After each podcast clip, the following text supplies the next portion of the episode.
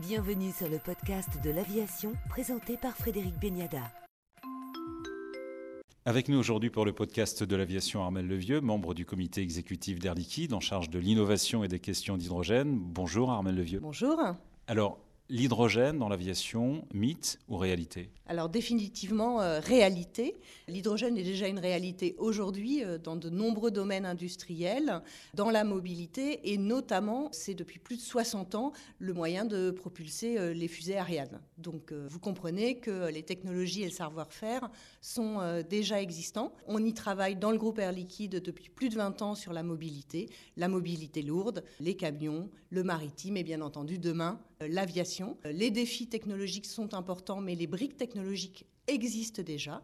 Notamment, euh, l'hydrogène a un inconvénient, euh, c'est une molécule très légère, donc il faut être capable d'en transporter euh, une grande quantité, et c'est pour cela qu'on le met en œuvre sous forme liquide, à des températures extrêmement basses, qui demandent une grande maîtrise technologique, puisque l'hydrogène liquide est à moins 253 degrés. donc vous comprendrez que ça demande un peu de savoir-faire cryogénique, comme on dit, pour le mettre en œuvre, mais une fois de plus, ce sont des technologies qui sont déjà éprouvées dans d'autres marchés. Donc maintenant, euh, c'est collectivement qu'il faut réussir ce défi, mais les briques sont existantes. Alors, défi notamment euh, de place, puisque le volume de l'hydrogène est quatre fois supérieur à celui du kérosène.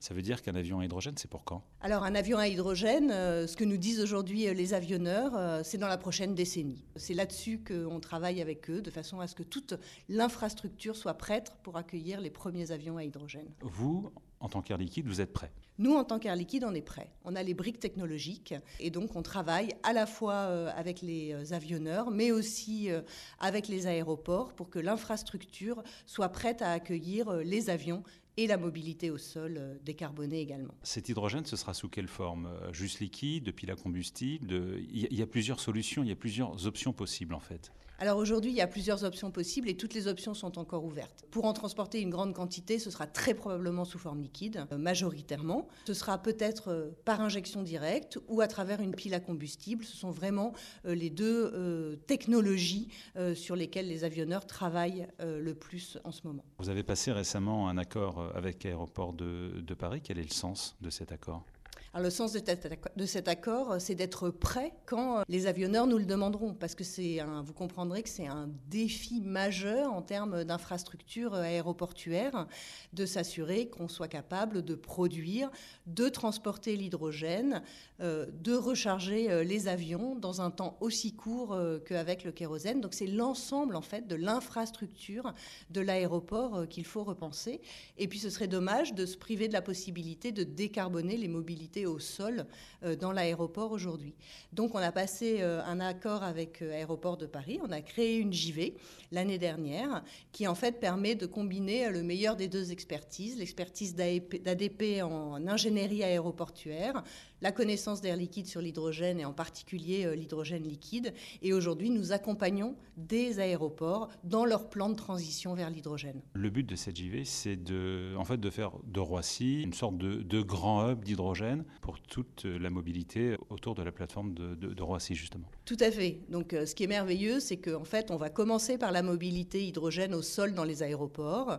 On va continuer par euh, fournir de l'hydrogène pour les avions, évidemment. Et en fait, on aura créé toute l'infrastructure de production et de transport. Et ça permettra aux aéroports demain d'être des hubs hydrogène qui pourront bénéficier à tout l'écosystème et à toute la région autour de l'aéroport. Par exemple, vous avez un grand nombre de euh, marchandises qui arrivent dans les aéroports. Ben, les, les transports lourds qui viennent les chercher pourront aussi recharger en hydrogène au niveau des aéroports. On peut penser aux bus des collectivités. Donc c'est vraiment tout un écosystème hydrogène qui pourra être développé à partir de l'ancrage aéroportuaire. Qu'est-ce qui fonctionne aujourd'hui déjà? Il y a déjà des initiatives euh, très concrètes avant de mettre de l'hydrogène dans les avions Bien sûr, aujourd'hui, euh, il y a de l'hydrogène dans de nombreux véhicules et par exemple dans des taxis. Pas très loin, euh, en région parisienne, vous avez la société iSetco euh, qui roule à l'hydrogène.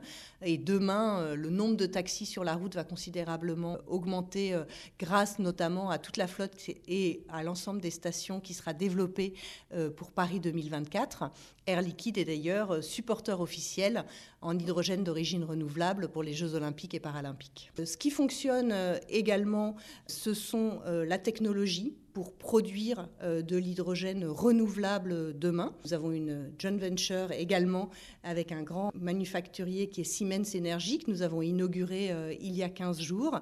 Nous allons démarrer le premier électrolyseur de cette JV en Allemagne, donc 20 MW d'hydrogène d'origine renouvelable en Allemagne. Et puis après, nous avons un grand nombre de partenariats euh, technologiques pour euh, avancer euh, sur les différents défis pour décarboner à la fois l'industrie lourde et la mobilité lourde. Vous l'avez dit tout à l'heure, l'un des principaux défis à relever, c'est que cet hydrogène liquide doit être euh, conservé à moins de 153 degrés. Oui, effectivement. Donc ça demande un grand savoir-faire euh, sur euh, les températures extrêmes, donc ce qu'on appelle la cryogénie. Comme je vous le disais tout à l'heure, c'est un domaine dans lequel le groupe Air Liquide a énormément de savoir-faire puisqu'il a commencé à travailler sur le sujet il y a plus de 40 ans pour accompagner en fait l'aventure Ariane, qui est donc propulsée à oxygène et hydrogène liquide.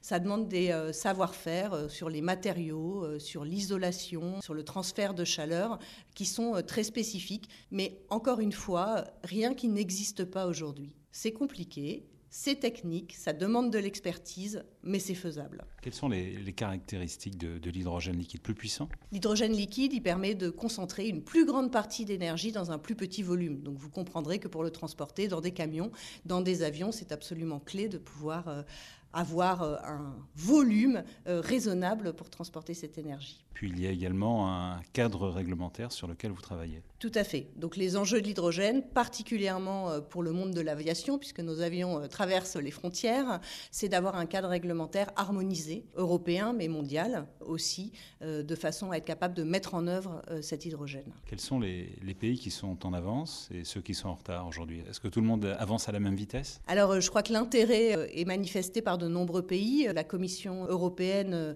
est clairement euh, un avocat euh, du sujet. La France avance sur le sujet aussi avec le Conseil national de l'hydrogène. L'aventure hydrogène, c'est vraiment une aventure collective. Donc c'est pouvoir public, c'est entreprises privées, c'est partenariats. Donc il y a une dynamique très forte qui est mondiale hein, sur le sujet. D'ailleurs, si on revient à notre JV Hydrogène Airport, on a des projets dans de nombreuses zones géographiques. On voit bien que ce sujet intéresse de nombreux pays. Une série de nouveaux métiers qui vont se développer autour de l'hydrogène. Oui, tout à fait. C'est un enjeu majeur euh, d'être capable de former euh, des profils ou de reformer euh, des profils pour adresser tous les métiers de l'hydrogène, que ce soit au niveau technologique, que ce soit au niveau opération des sites. Et c'est un sujet sur lequel on travaille main dans la main d'ailleurs, par exemple en France, avec des IUT à côté des sites sur lesquels on va développer nos futures usines hydrogène. Il y a des pays qui, sont, qui ont déjà un coup d'avance sur l'hydrogène Alors il y a des pays qui vont très vite. Hein. La Chine va vite. Hein. La Chine est en train de développer euh, une mobilité lourde, camion euh, à hydrogène. Et puis il y a un pays qui est un peu un laboratoire de l'hydrogène, c'est la Corée aussi aujourd'hui, vous avez plus de 50 000 euh, véhicules qui roulent à hydrogène en Corée. Il y a des investissements assez massifs, aussi bien sur la supply chain d'hydrogène gazeux que sur la supply chain de l'hydrogène liquide, qui sont faits en Corée. donc je pense que c'est un pays qui est très intéressant à observer pour la mobilité hydrogène demain. Armel Levieux, membre du comité exécutif d'Air Liquide, en charge de l'innovation et des questions d'hydrogène.